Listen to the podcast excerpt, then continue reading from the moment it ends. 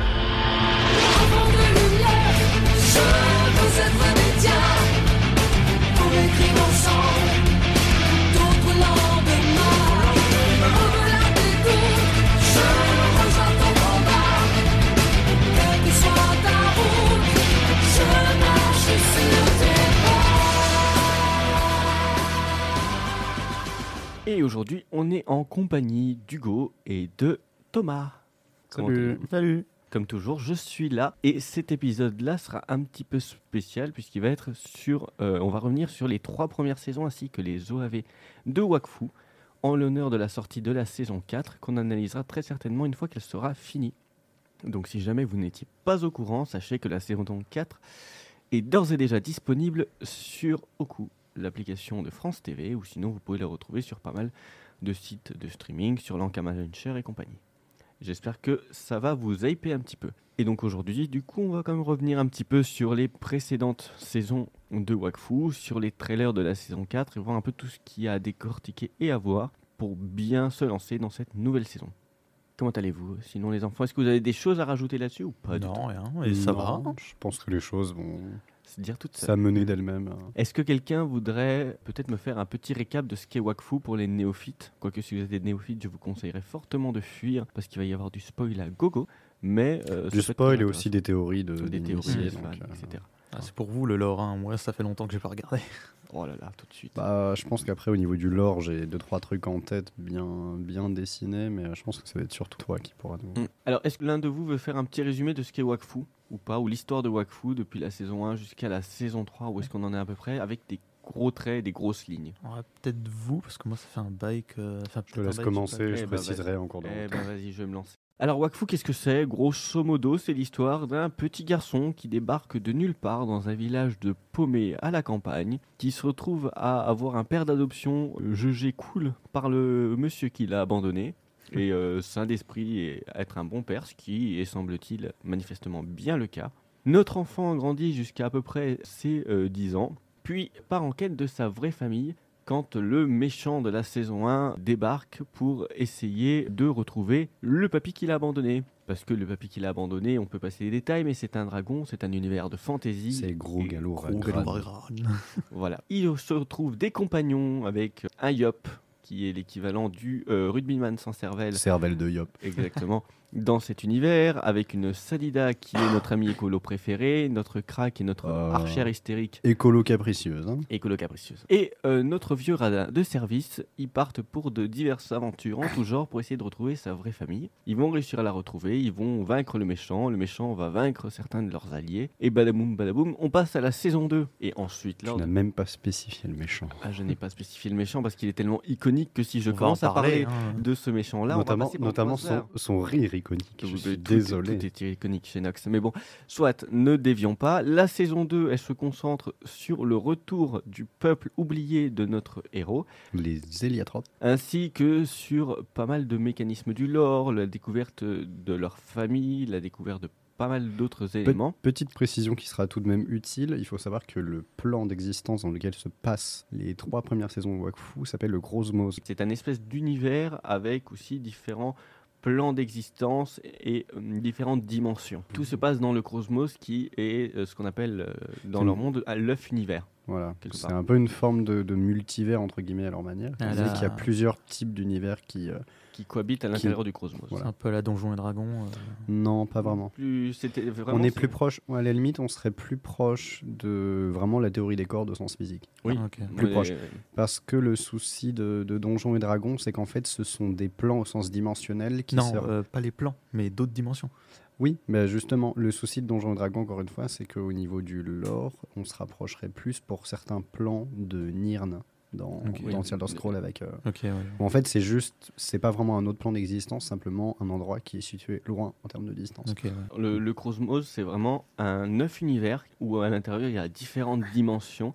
Dans chacune de ces dimensions, il y a un univers à part entière avec différents mondes et planètes, etc. C'est très vaste. Mais à côté de ça, il y a quand même d'autres dimensions dans, dans Ok, le ouais. dragon. Mais en fait, c'est un peu les deux, quoi. C'est- Oui, c'est un peu les deux. En tout cas, euh, ouais, le, le Cosmos, c'est particulier. Mais bon, et puis on va en parler. Pourquoi on en parle dans la saison 2 Parce que justement, on apprend que le- les Héliatropes sont un peuple qui ont voyagé à travers les mondes. Les, par monde, on entend planète. Ils ont voyagé dans l'espace. Ils ne sont pas originaires de la planète sur laquelle ils habitent pour l'instant. Mais bon, ça, ça va être pas mal développé. Et ensuite, dans la saison 3, on va se retrouver avec un inversement du paradigme et un inversement du euh, qui est les héros, qui sont les méchants, et on a toute une confusion qui va être générée pendant toute la saison, jusqu'à arriver à une volonté de déicide assez poussée. Je ne sais pas si euh, pour ceux qui, euh, bon, alors ceux qui n'ont pas vu la série vont se dire mais qu'est-ce que c'est que ce bordel? Ceux qui l'ont vu vont à peu près comprendre de quoi je parle, ou en tout cas vont pouvoir se le remémorer pour ceux qui avaient oublié. D'ailleurs, petit point d'oubli, je trouve, qui a été éludé très très rapidement dans la série, et je sais pas s'ils vont revenir dessus dans la saison 4, c'est la race extraterrestre avancée. Euh, Les mécasmes. Les mécasmes. Et ben on peut en vendre. on Ce qui est assez intéressant, c'est qu'en fait, on en parle seulement dans la saison 2. Alors on en parle dans la saison 2, on en parle un petit peu euh, par-ci par-là. Et du coup, ça, plus dans le manga ça- Waku. ça- ça invite, ça invite à une théorie que je trouve assez intéressante. C'est qu'en réalité, les mécasmes seraient une construction de euh, celui qui se réincarne mais qui garde la totalité de la Kill Bill, mémoire. non, Ouais. c'est pas une invention de Kill Bill. Et donc, la certaines, je parle juste de certaines théories qui auraient Ouais, été mises, auraient été voulu que ce On- soit en fait une invention de Kilby pour les pousser. euh, Eh ben, en fait, dans- on sait que c'est pas une invention de Kilby parce que lui-même euh, ne comprend pas tout leur fonctionnement et c'est pas lui qui les a créés puisqu'on sait que l'Héliacube a été créé à partir du cœur d'un mécasme et que Kilby lui-même nous le dit dès la saison 2 qu'il ne comprend pas toutes les spécificités de l'Héliacube, donc du cœur des mécasmes, donc il ne peut pas avoir créé quelque chose qu'il ne comprend pas. Enfin, c'est vraiment euh, Kilby est pas du genre à faire ce genre de choses. Lui, euh, ce qu'il crée, il le comprend vraiment sur le bout des doigts.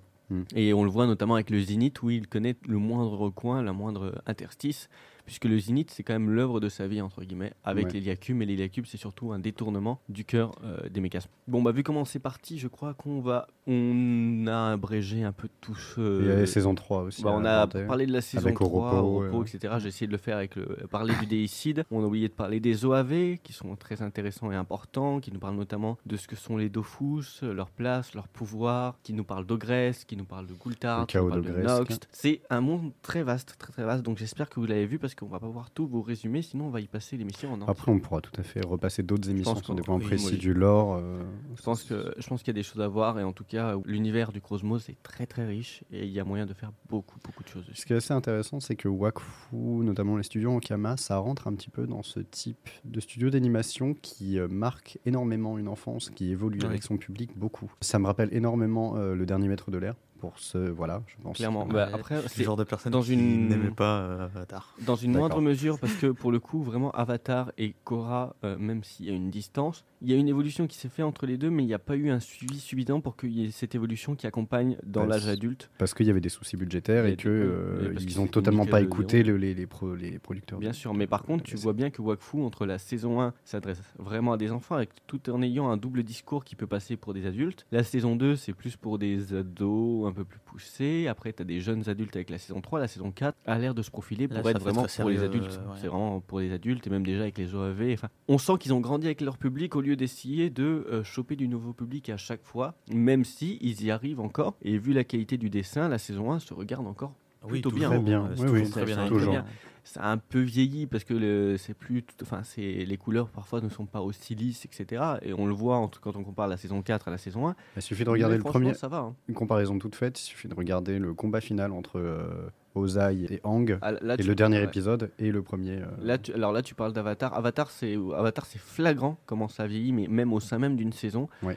Euh, Wakfu, il y a quand même, euh, il y a toujours Wakfu, une certaine régularité dans la qualité, euh, Ouais. quand même. Mais euh, c'est vrai que sur les dernières saisons, on est sur une bien meilleure qualité que sur les premières. Il faut quand même rappeler qu'il y a quasiment 10 ans d'écart. Ce que je trouve un peu rebutant, moi, c'est peut-être le- les doublages. Pour avoir essayé de regarder la, la première saison il y a quelques temps, vu que c'est très apporté enfant, surtout les, euh, de Wakfu? Ouais, de Wakfu. Je trouvais euh, les doublages un peu trop enfantins Bah. pour un public vraiment euh, à peu près de notre âge. On- après, on est d'accord que les doublages sont un peu exagérés, un peu Ouais, c'est enfantins, ça, ouais. mais euh, on a quand même, enfin, ça fait partie aussi du comique de l'univers Oui, c'est ça aussi. et euh, du comique d'exagération. On est vraiment bah, sur Ruel qui crie pour tout et à rien. Faut s'habituer. euh, ouais. Après, je, je dirais que le, la saison 1, elle peut vraiment être au niveau de la, du public, entre guillemets, euh, auquel était destinée la saison. Je pense que le rire de Nox est une Ouais. parfaite définition.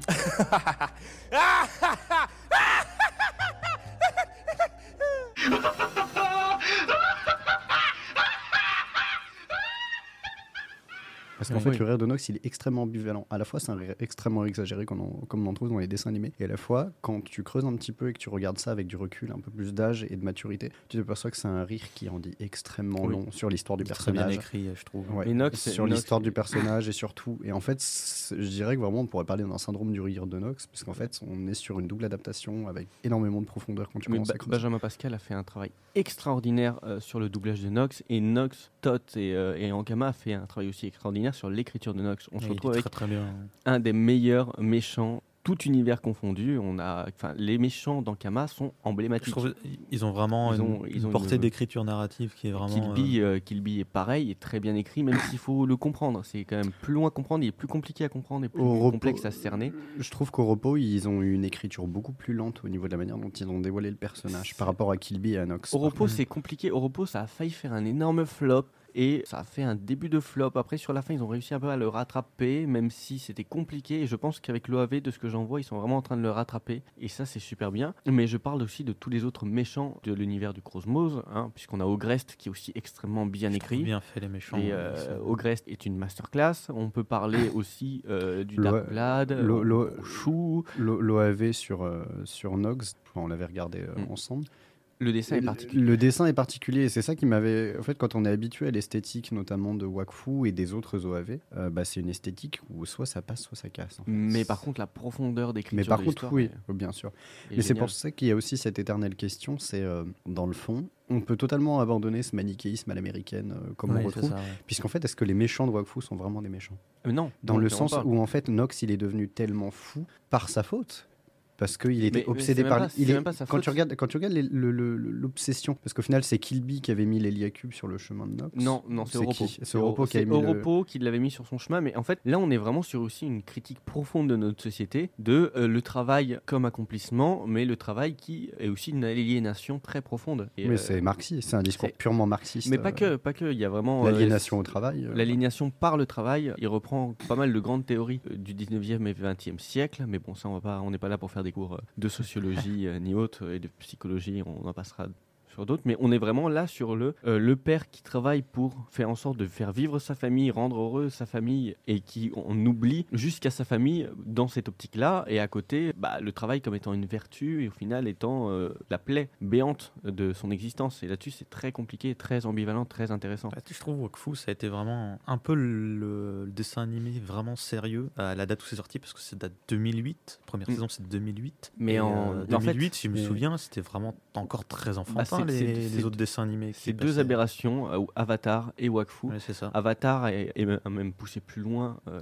l'aberration, mais est Puis presque mieux écrit que Wakfu. Puis je pense Mais- qu'il y a un choix qui a été fait par les studios autant du dernier maître de l'air, mais beaucoup plus marqué chez Wakfu, de garder le public qu'ils avaient à l'origine. Oui. De Tout simplement quand eux, on- Comme tu as dit tout à l'heure. Tout simplement quand on voit ce que deviennent aujourd'hui la plupart des dessins animés qui sont recyclés, on regarde Scooby-Doo. C'est Encore. Scooby-Doo, ça va. a- Scooby-Doo, Ah, Scooby-Doo, ils en ont fait une merde absolue. Ah bon qu'ils Ah oui, ont refait un dessin animé là il y a, il y a Ah, quelques années. Tu veux dire Ah oui, Oui, non mais tout, tout, tout, tout. tout. Ah, tout. C'est-à-dire qu'en fait, après Mystère, Asso- Mystère Associé, c'était le dernier truc de potable qu'ils ont produit. Ah, je- Et même, je trouve que Mystère Associé a amené beaucoup plus de sérieux par rapport à ce qui se faisait. C'était très intéressant. Et en fait, après ça, ils se sont dit, bah en fait, soit on On continue. rétropédale. Et en fait, ils ont, mais ils ont même pas rétropédalé. Là. Ils ont fait de la merde jusqu'au bout. Le- les Teen Titans, je sais pas si vous connaissiez. Oui. Teen Eh ben, les- Titans Go, c'est Ouais, eh ben, horrible. c'est horrible. Et C'est horrible, eh ben, ils ont, ils ont. c'est ça, en fait, c'est- ce truc-là que je, m- que je trouve qui manque. Et ce qu'il faut savoir, c'est que les tout premiers à avoir fait ça, c'était DC Comics, quand ils ont développé les Batman. Le personnage Oui. de Batman était extrêmement travaillé La- la série psychologiquement. des années, c'était quoi 80 Il y a eu quatre types de séries. Il y, a eu- il en a une dans les années, il y en a eu deux dans les années 90. Ouais, c'est il y en a une dans les années 2000, en même temps que la Justice League, avec le ah Batman oui, un peu plus ouais. moderne. Mais il y avait aussi les anciens. Et aussi, ce qui était très intéressant, c'est que entre deux, pour ventiler un petit peu,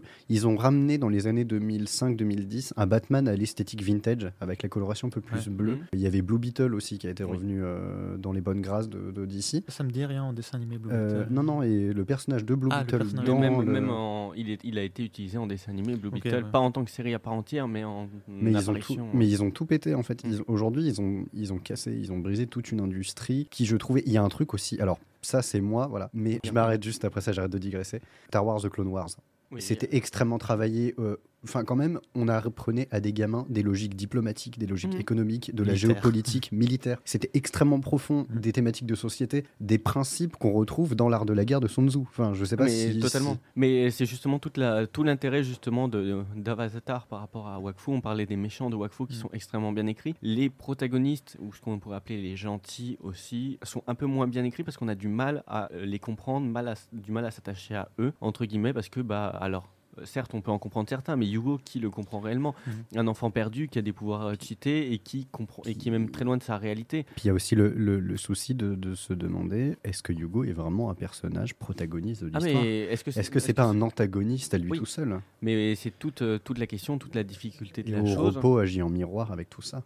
Euh, avec Oropo, mais c'était déjà le cas avec Mm. Nox, c'était déjà le cas avec Kilby. C'est que des miroirs, des fantômes et de tous les cadavres Oui. que Yugo a dans le placard, Bien mais sûr. de cadavres dont il n'a même pas idée de Et il l'existence. n'a même pas conscience. Il n'a pas conscience qu'il était le méchant. Enfin, il- en fait, on pourrait penser que Nox est le méchant parce qu'il détruisait tout, mais à contrario, euh, Nox aussi aurait pu réparer tout, même si c'était pas de la bonne façon. Mais on rappelle quand même Parce que qu'en revenant dans le temps, il aurait détruit la temporalité et la ligne temporelle dans laquelle il se situait pour en restituer une autre. Donc en fait, rien n'aurait vraiment été détruit. Ouais. c'est vrai. Mais et puis on l'a, clairement vu avec son retour en arrière de 20 minutes. Sauf qu'il y a des théories très marquées et très fortes qui te disent que s'il n'a pas pu remonter plus, c'est parce que Yugo a pompé une quantité phénoménale de Wakfu lorsqu'il a mis ses mains dessus et qu'il a essayé d'absorber le, le Wakfu Ouais. et que ça même permet aussi à Grugal de euh, pomper du Wakfu pour pouvoir ressusciter beaucoup plus tôt. Donc là-dessus, il y a des, y a pas mal de choses qui sont. euh, Il y, a un, y a personnage que je trouve assez symptomatique de ce que, euh, en dehors de Nox, de Kilby, d'Oropo, qui sont vraiment des conséquences directes de l'attitude. Et on le voit bien notamment lorsqu'il y a vraiment le, le schisme entre euh, Hugo et, Et, Adamaï. et Adamaï. C'est le personnage d'Igol. Le personnage d'Igol est un personnage qui est le reflet total de la destruction absolue. Parce qu'en fait, Igol, c'est un peu un miroir de Nox, mais en plus plus, Mm. au niveau de la destruction. Quand tu regardes le, le personnage d'Igol, qui est sur lequel on parle assez peu, dans le fond. Oui, on parle. Bah, on en parle que pendant 2-3 épisodes en fait. Eagle, on le Ouais. voit pas beaucoup plus. Alors que quand tu vois, et en fait, quand tu regardes l'OAV, que tu reviens sur le personnage d'Igol, ça pose énormément de questions. Ah mais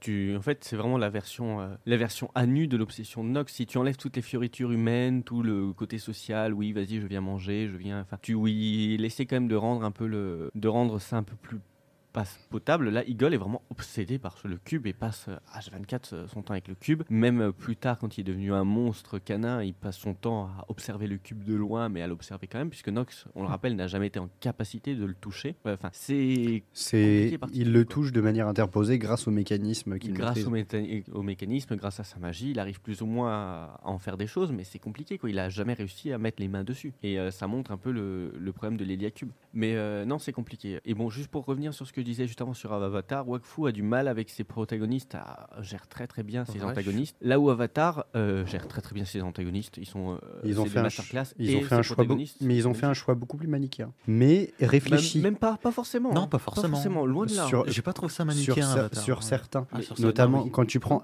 parce qu'il y a quand même le Seigneur du mal absolu, Ozai. Mais même, Voilà. même Ozai en tant que tel n'est même pas. Enfin, même Azula qui. Azula n'est pas le seigneur. Enfin, n'est pas l'antagoniste Non, le plus. euh, Enfin. Azula est compréhensible et même Ozai est compréhensible. Hein. Ozai est même, euh, enfin, il n'y a pas de manichéisme chez Ozai malgré le fait qu'au premier abord on a là cette impression-là, mais si tu creuses un petit peu, si Mm. tu réfléchis un peu plus, il est absolument pas manichéen Ozai. Il est juste dans sa lignée de je veux développer ma nation et à la limite je veux rendre mon père heureux et fier de moi, puisque c'est aussi avec la. Oui, c'est ce- son, le père d'Ozai, euh, euh, était- euh, qui était un ami. Non, de l'Avatar grand-père. Roku. C'était son Oui, le grand-père. grand-père qui était un ami de l'Avatar Oui, Roku. mais euh, Azulon était très admiratif et très fier de son premier fils, Hiro. Mm. et un peu délaissé. Ozai. D'ailleurs, Hiro est très très travaillé, je. Mais bien sûr, mais parce qu'il Il a la figure vraiment de cette force tranquille, alors qu'il est enfin, le Mm. dragon de l'Ouest. hein, voilà. Non mais c'est ça. Alors que Ozai, lui, est, a fait exactement la même chose qu'Azula, essayer de briller euh, aux yeux de, de son père à côté de Hiro, qui était euh, Hiro était un très bon militaire, un très bon général, un homme accompli, et à côté, lui, c'était un enfant un peu capricieux, donc Bah, c'était c'est- compliqué. disons qu'en fait, Hiro, On on fera une émission Ouais. sur Avatar, je pense. En vrai, pour, ça- pour revenir à ce que tu as dit sur euh, les protagonistes de Wakfu, je suis pas forcément d'accord qu'on s'attache mal Alors, on avec eux. Alors, je suis pas d'accord. Je n'ai pas dit qu'on s'attache pas. J'ai dit qu'on a beaucoup a plus du de mal mal à à les comprendre, Oui. à les comprendre et à se mettre à leur place. Et Là en- où les méchants, on arrive plus facilement à se mettre à leur place. En vrai, je trouve, je sais plus dans quelle saison, euh, il y avait une série d'épisodes où ils étaient tous séparés, où chacun avec, euh, avec un arc narratif. Bah, ça, c'est dans la saison 1 quand ils sont en train de se construire, je crois. Non, non, Enfin, c'est- Non, non, c'est non. plus tard. Le groupe se sépare à la fin de la saison. 1. sépare, ouais, voilà. À la fin de la saison 1, le Je me souviens, euh, c'est le, rugbyman, c'est c'est Yop, c'est ça? Ouais, c'est. Alors, c'est c'est, c'est, Triste euh, Pain, euh, Triste pas. Triste Pain. Ouais. il, est, il va aller voir son maître dans le désert. ce- Mais ce ça, c'est dans la saison 1, d'épisode. justement. Oui, c'est ça, saison C'est 1. dans la saison 1, ça? Dans la saison 1, Triste Pain va, se perd une fois qu'il a, qu'il a cassé l'arc d'Évangéline, il se barre loin et il retrouve son maître. À côté, t'as Hugo et Adamai qui font leur arc de développement Oui, de c'est ça, puissance, voilà, c'est ça que je etc. voulais Ouais, mais c'est celui-là. À côté, Eva et Amalia sont en train d'essayer de recoller tous les morceaux au sein du peuple Salida. Enfin, c'est à ce moment-là. Et Ruel, lui, se casse et s'enfuit parce que bah, clairement, il est en tôle. Ah, là, c'est série d'épisodes que je trouve là, on peut vraiment peut-être plus rentrer dans, le perso- dans les personnages et les comprendre. Bah, parce que c'est justement un arc de. Sachant que le- je me souviens très bien Ouais. encore de, de cette série d'épisodes qui était Ouais. très cool. qui, était- bah, qui ont donné de la profondeur à ce que voilà. manquait beaucoup. D'ailleurs, il y a quand même pas mal de choses à dire aussi sur Tristepin, mine de rien. Ah oui, non, mais Notamment tout le côté que Tristepin est le dieu des Yop, et surtout que c'est le père de Goulthard. C'est le Et- père de Goulthard, ce qui implique une. Et c'est, euh, et paradoxalement, euh, sur certaines théories, il voudrait que ce soit aussi le père de Rouchou. Ça, c'est. Et, c'est encore discutable, puisqu'on ne sait pas grand-chose des origines de Rouchou. hein. Si, alors si, pour le coup, on sait quand même que Rouge. Enfin, on sait Par que- rapport à l'origine, on sait déjà qu'il a absolument pas l'apparence qui se donne. Non, Euh, il n'a pas l'apparence qui se donne. On sait que Rouchou, ça fait partie des. Enfin, il y a les dieux qui sont nés d'un côté au moment de la génération du Cosmos. On sait qu'il y a aussi les euh, chouchous. Enfin, les dieux des, des chouchous, ils- ils étaient dix frères. On ne sait pas d'où est-ce qu'ils sont apparus, mais ils sont apparus à un autre moment, à ce même, à ce même moment. Et on sait que Rouchou est le dernier des frères, justement, à avoir survécu, entre guillemets. Il y en a un autre, mais bon, ça, c'est. On va pas. On va laisser tout ça un peu en- en dehors, parce que c'est un peu compliqué cette histoire, mais en tout cas, qu'il a réussi à prendre l'ascendant sur l'ensemble de ses frères. Et qu'ensuite, euh, les dieux ont fait un pacte avec lui pour lui donner une autre dimension, histoire d'être un peu genre, euh, laisse-nous tranquille. C'est vraiment l'objectif principal qui avait été de séparer les deux, et c'est pour ça que l'agression est euh, rentrée euh, dans le monde de- des chouchous et a été vécue de manière aussi compliquée. Mais il y a plein. Non, le, le, le, le lore de Wakfu est très. De, même du Cosmos est très, très, très Oui, ça développé. a l'air très poussé. On parle, on peut parler de euh, bah, que on parle Sachant de que Grest. c'est euh, c'est multimédia. oui, c'est euh, multimédia. Il y euh, Wakfu il et y a Wakfu, Dofus. Dofus, les jeux Wakfu, les jeux Dofus. Il y a Waver, là, le nouveau qui le. Waven qui va sortir. Waven, voilà. Et puis il y, a, il y aussi quelque chose de très intéressant. Qui est très intéressant, c'est que à l'instar de, des Elder Scrolls, euh, on pourrait même parler de Dark Souls, de Bloodborne, on est sur un univers aujourd'hui qui a marqué toute la culture Ouais. et les référentiels culturels. Après, c'est très français aussi, Wakfu. euh. c'est oui, très mais, francophone, mais oui, aussi- mais ça a quand même marqué. Aujourd'hui, on a des référentiels culturels par rapport à Wakfu qui sont assez énormes et qui sont réutilisés autant dans l'imaginaire collectif des jeux vidéo que dans beaucoup d'autres choses. D'autant plus que Wakfu a marqué sur le- le- l'univers francophone parce que c'est un studio francophone. Ankama, c'est un La studio France. français. Et c'est vraiment. Comme quoi, on sait faire des mais on sait faire on des- sait mais- faire de mais- Mais, l'animation. mais les, les Français sont très bons, très bons en dans tous les domaines Ah que oui. tu veux. Euh, les Français sont très bons. On n'a qu'à regarder les productions Bobby Pills, euh, c'est Ah euh, oui, c'est trop bien. c'est trop bien. vraiment. Bobby Peel, c'est Vermine et puis mince. Ouais, Pipoudou. Pipoudou. Bon, même si c'est très. euh, Non, mais. C'est super drôle, mais- Pipoudou. Ça, C'est l'humour français, quoi. Ah, bah- C'est- l'humour- C'est hein. c'est l'humour Canal Plus à les cassos quoi. Enfin, Oui, oui, euh, non, Bah, les Mais cassos, on aime ça, hein. les, euh, même les guignols et tout ça. Vraiment, c'est les, ça, l'humour les- Canal+. mais, mais Vermine, c'est tellement drôle. Non, mais euh, enfin, on parle, enfin, on peut parler Et de même, ça, euh, mais Monsieur euh, Flap et tout ça avec. Ah oui, Monsieur Flap a une tête de cul. À l'international, je sais pas si vous le savez, mais vous voyez dans Hero Academia, Le United States of Smash, Oui. Smash c'est un Français qui l'a monté. Oui, Enfin, qui l'a euh, animé. oui, non, mais Donc, comme quoi, euh, Non mais on a des, on a des savoir-faire qu'on exploite mal et euh, ça, ça fait été tout le problème d'ailleurs avec euh, le, le livre 1 de Dofus, le film, le livre 1 Julite, qui avait fait un peu, bah, qui avait pas fait un flop, qui avait été rentable Oui, entre guillemets au cinéma, mais 2016. pas aussi rentable. mais en la- Cabra est bien. Pour la simple et bonne raison qu'ils n'ont pas été suivis par leurs sponsors, qu'ils n'ont pas été suivis même par la, la France, parce qu'en fait, si la- le film n'a pas été une ruine pour Ankama et ce qui leur a permis de se relever, c'est juste les fans. C'est les fans Ouais, qui ont ça. euh, fait euh, de la com et qui Et- ont poussé, qui ont dit ouais c'est trop bien. Là à côté où les financeurs, les partenaires, France TV et compagnie, mais ça je m'en offusque à chaque fois, euh, te- t'ont dit Eh, regardez les tuches, alors que Oui. clairement ils ont financé euh,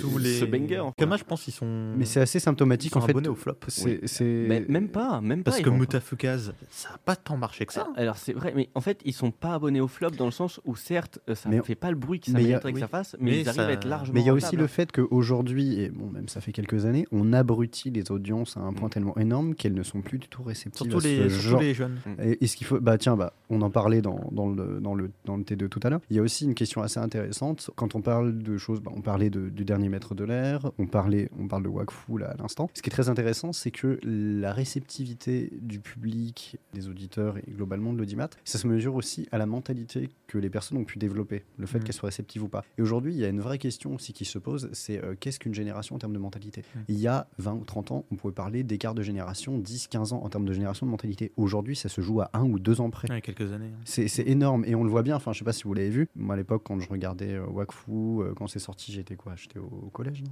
Oui, on était même, même- on était Euh, même en même fin primaire. jeune, hein, hein, fin de moi, primaire, hein, me franchement, on est- Ouais, Quand j'ai commencé à les regarder, c'était Oui. bah, fin, fin début du collège, 6e, Ouais, c'est ça, 5e. ouais, début du collège. ouais. Et euh, en fait, ce qui se passe aujourd'hui, c'est que c'est assez intéressant de voir vraiment l'écart quand on était en troisième et puis ceux qui rentraient qui étaient Non, mais- en cinquième. C'est c'est- aberrant aujourd'hui de voir à quel point les programmes télé abrutissent et des choses comme Wakfu sont d'utilité euh, publique, je trouve. Clairement, Note- Mais Avatar aussi, en l'occurrence, Oui. ça a fait grandir les jeunes. C'était quand même le seul animé qui parlait de vrais sujets. De la, la guerre, c'est pas cool. hein. La guerre, euh, franchement, ça fait des, Mais ça ça, fait des de victimes. Tout. Ça parle de tout. Ça parle de, ça parle de tout. Ça parle de, de, de la de la place de la femme, place de même des différentes personnes, de différents statuts sociaux. Ça parle même des drogues et ça en parle très bien et ça passe ça comme parle à la même. poste. Puis ça, déjà en plus, euh, c'est une, une allusion à la guerre de l'opium en plus. Oui, clairement. Et euh, surtout, ce qui est assez intéressant aussi, c'est euh, des notions qui sont vagues. Qu'est-ce qu'un État? Qu'est-ce qu'un qu'un chef En fait, c'est d'État? assez vague pour, que les enfants C'est comprennent, ça. mais assez complexe pour C'est pouvoir. ça. euh, C'est qu'en fait, au final, ça, euh, le dernier maître de l'air répond à des questions que Wakfu ne répond pas. C'est qu'est-ce qu'un État? Qu'est-ce qu'un Mm. chef d'État? Ouais. Qu'est-ce que la géopolitique? Oui.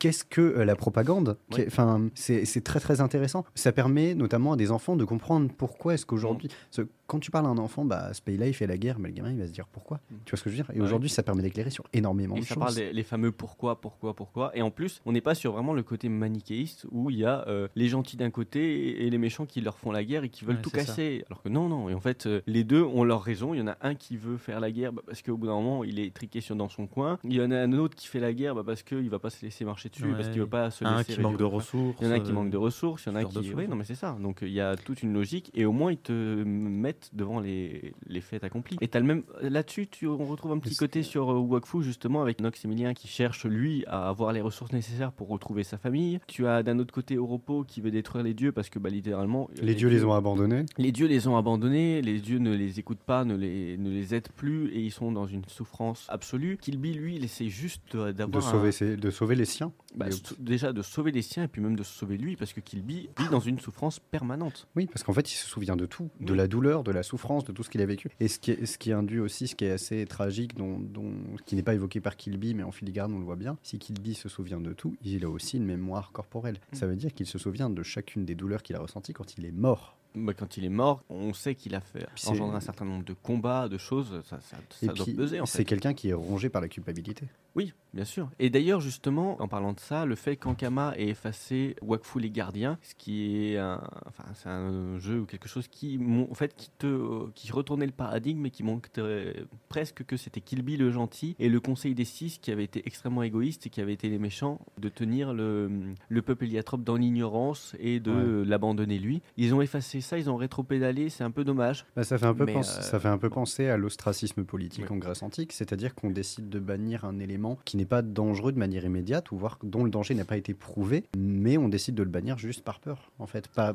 par des, parce que c'est décidé au sommet. Et cette notion, c'est même pas un exil, puisque l'exil, renverrait plus à quelque chose de volontaire ou un événement majeur qui aurait poussé la majorité du peuple héliatrope à l'exil. Là, on parle vraiment d'un ostracisme puisqu'il a été banni par les hautes instances héliatropes, à savoir Hugo. Mais euh, Hugo et les autres, les autres, Et- euh, et les autres, sages, euh, euh, du Conseil des Six, c'est pas que. Et c'est d'ailleurs toute la, c'est très complexe. D'ailleurs, on le voit dans les, euh, dans les teasers de la saison 4 et dans les trailers. Kilby revient. Et je pense que potentiellement c'est dû à une action de la grande déesse. À mon avis, elle a quand même réussi un peu à remettre les choses euh, droit. Et d'ailleurs, si on, on veut partir un peu sur les trailers, parce que ce serait bien qu'on parte un peu sur les trailers de la saison 4. Je pense euh, que Nox a encore une carte à jouer. aussi. alors Nox, bah, Nox est mort, mais en tout cas la- le personnage de Oui, Nox, le- dans la tête de Hugo, euh, on le voit bien, il a encore une carte à jouer. Il a encore une carte à jouer. Kilby revient et là il y a des choses à jouer qui vont se jouer là-dessus. On sait que Hugo en plus a assimilé l'entièreté des héliotropes avec la mort de Repos, donc ça va aussi beaucoup le travailler, je pense, et ça va beaucoup changer de choses. Et on retrouve du coup d'autres personnages assez marquants aussi euh, qui vont revenir, puisqu'il y a le peuple héliatrope qui revient en assez grande euh,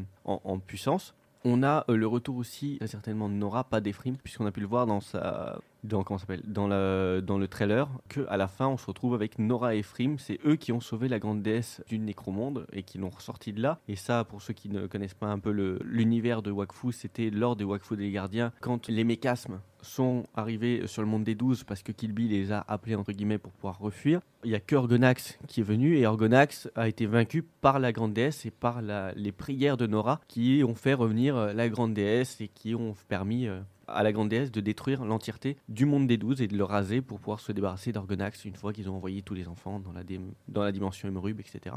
Il y a aussi une, chose qui est assez intéressante, c'est qu'on voit en filigrane de manière régulière, notamment on parlait du fait que bah, est-ce que Hugo était vraiment un personnage si protagoniste que ça, mais plutôt antagoniste sur beaucoup de traits, notamment quand il y a le schisme avec Adamaï ou autre, on voit bien que des fois il a des relents assez autoritaires et décisionnaires assez forts dans son comportement. Et ça fait penser à cette scène où on le voit justement dans, dans le trailer de la saison 4, Oui. où la plupart des héliatropes sont littéralement euh, à genoux devant lui, enfin ils sont couchés en position devant, couchée oui. devant lui. euh, autour, c'est un monde complètement dévasté. Alors, et il ça, on ne sait pas si c'est lui qui l'a dévasté ou pas. euh, On ne Mais- sait pas comment ça s'est fait. Et il y a des grandes chances que ça soit pas lui. Mais après, forcément. Mais ça pose, euh, ça- en fait, c'est soit le, soit en fait, ça pose aussi la question de savoir si c'est une scène de fin Mm. de la saison Ou 4 de début. ou de de début. début. Ça, ça pose. Alors on sait que ça ne pas ça peut pas être le début puisque le début on l'a vu et c'est au début quand ils arriveront, euh, ils Ouais. arrivent dans l'Inglorium donc ça, et donc on ça- sait ça que ça pose. sera au milieu ou peut-être fin. Et puis surtout paradoxalement, en fait, Hugo est victime de lui-même au niveau temporel et au niveau de ce qu'il était par le passé. Et en fait, quand tu vois bien, notamment la progression avec Adamaï qu'on retrouve dans la saison 3, qui a une croissance assez exponentielle, bah, parce qu'il faut rappeler aussi qui a grandi, et- et qui a grandi aussi euh, au niveau en maturité plus que Hugo, Mais- je trouve. Alors Hugo ne grandit pas déjà en taille et en maturité parce qu'il a une vie très très longue et euh, ces deux- les héliatropes ont des vies très très longues, notamment ceux du Conseil des Six. Alors que Adamaï, euh, lui, on a l'impression qu'il a grandi énormément, mais en fait, quand tu te rends compte de la taille Oui, qu'il doit avoir à la fait, fin, euh, il a quasiment pas grandi, puisqu'en fait, on le voit dans la saison Oui, dans 2. la, dans la fin de la saison 1 aussi. Non, dans la fin de la saison 2, tu vois la taille qu'il aura une fois Non. adulte avec un Atar qui le possède. T'es sûr euh, que c'est dans la fin? Oui, ok, c'est oui, effectivement, c'est euh, à la fin de la saison 2. C'est quand le, les- le chouchou, quand le chouchou Anatar le possède et D'ailleurs, que Natar, il- on en a plus entendu parler. hein. Ah oui, bah même euh, Rouchou, on, euh, on sait que Goultard les a, leur a mis une telle mandale que clairement, euh, Mais Gouldard est très puissant. Goultard est puissant et bien écrit, mais c'est compliqué. Euh, Il y a tellement de personnages puissants et importants dans cet univers que c'est très compliqué de dire qui est puissant et qui ne l'est pas.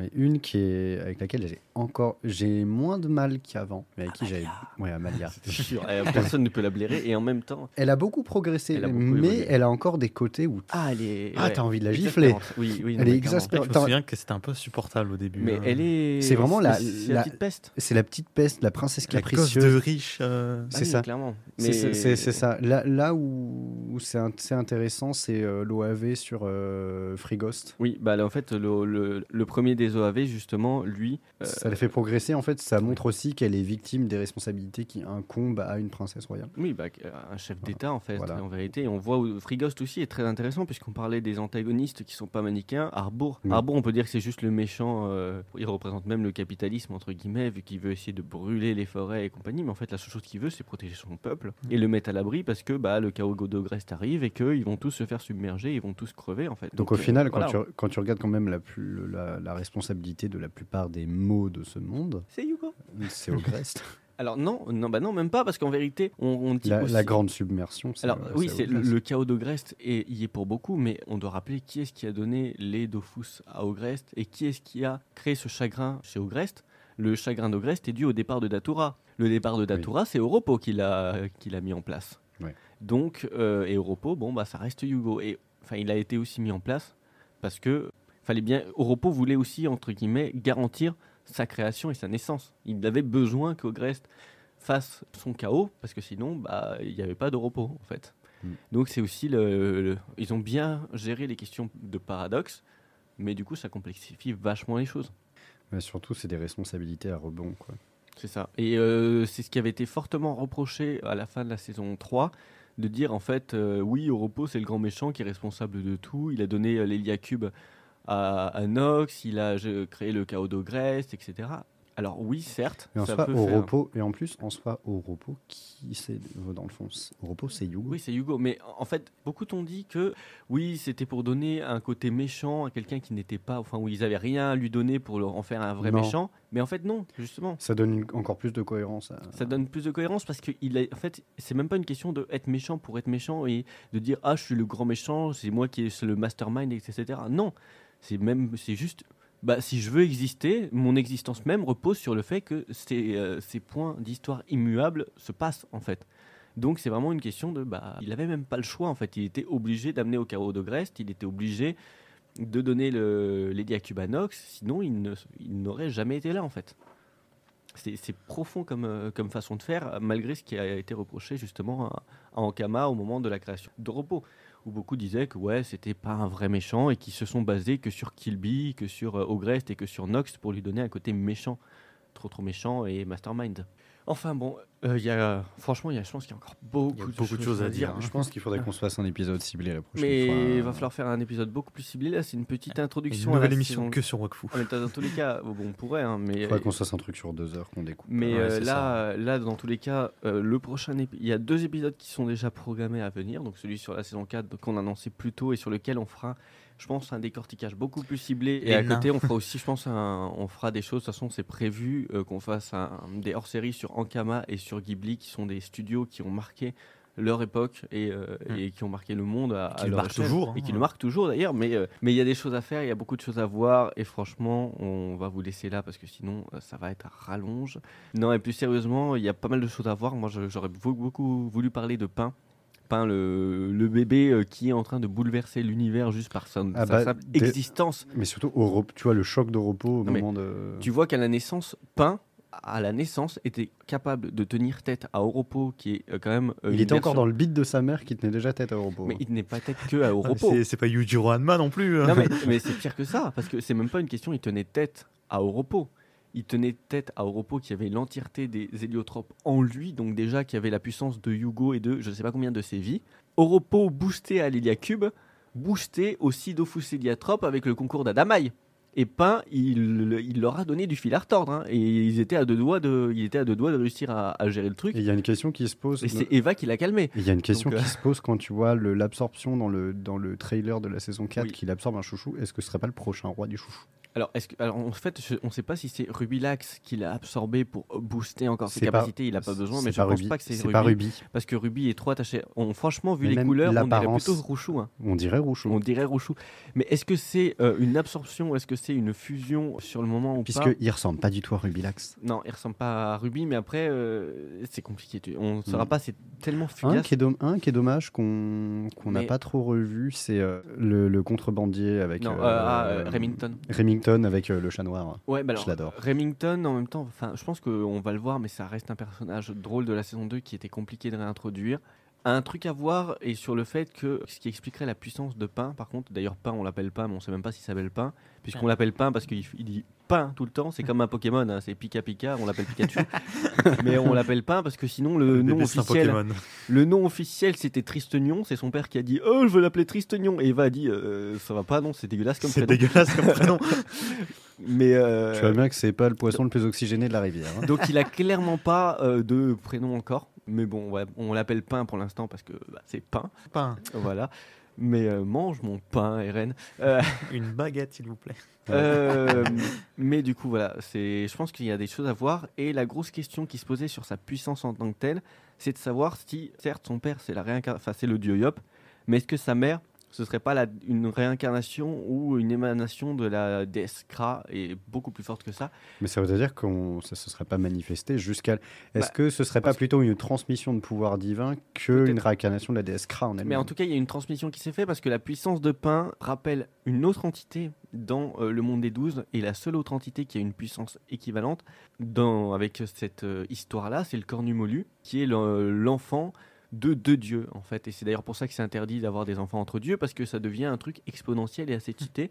Et c'est le Cornumolu qui a euh, totalement explosé le dieu Yop et qui l'a obligé à se réincarner, qui a obligé Gultard à, à reprendre le poste, etc. Et ça reste un- quelque chose de coup, très ça, intéressant. ça ferait un super rouge le truc. hein. Mais c'est un, c'est un monstre de puissance, c'est ultra cheaté et c'est. euh, Le truc, c'est Jack Jack dans les Indestructibles. Mais c'est, ah, clairement. ah, ouais, mais alors je me demande s'il n'y a pas une inspiration parce qu'on est déjà même sur le cara design assez proche et sur le délire de what the fuck, il est totalement cheaté ce bébé. Mm. Et des problématiques que ça implique derrière aussi, parce que comment tu gères un bébé comme ça, comment tu, enfin, tu vois aussi qu'il a des réactions, des fois clairement, Bah, c'est tu très fais enfantin. tu- Quand fais il fait comme- pas ses nuits, ça doit être compliqué. Mais- hein. mais- Tu, tu fais comme dans South Park, tu shootes dans le putain de bébé. Bah là, tu shootes pas dans le bébé parce que le bébé il shoot dans le monde en fait. Quand tu vois, genre littéralement, euh, il voit des cailloux tomber. Il, non, mais il C'est voit ça. des cailloux tomber. Alors, il pourrait, il massue, pourrait vouloir protéger sa mère. Non, il fait une euh, massue au chai et après il joue avec. Genre, le gosse, le, le gosse du démon, quoi. J'espère que vous avez apprécié cette émission. J'espère que vous nous écouterez sur les prochaines. Désolé de ces digressions. J'espère qu'elles ont été intéressantes et Et instructives. et oui. pertinentes. Je pense qu'elles sont pertinentes. Est-ce qu'elles ont été intéressantes? C'est toujours la question. Bon, après, c'est sympa quand ça part en freestyle, comme ça. Ouais, c'est plus constructif qu'un truc euh, super. euh, Mais voilà, j'espère que vous aurez apprécié. En tout cas, on vous souhaite une bonne soirée, après-midi ou matinée en fonction de l'heure à laquelle vous nous écoutez. À la prochaine et bye. Bye. Salut the moon is clear. My feet move after silently. I know my aim, the night's game. All the shame.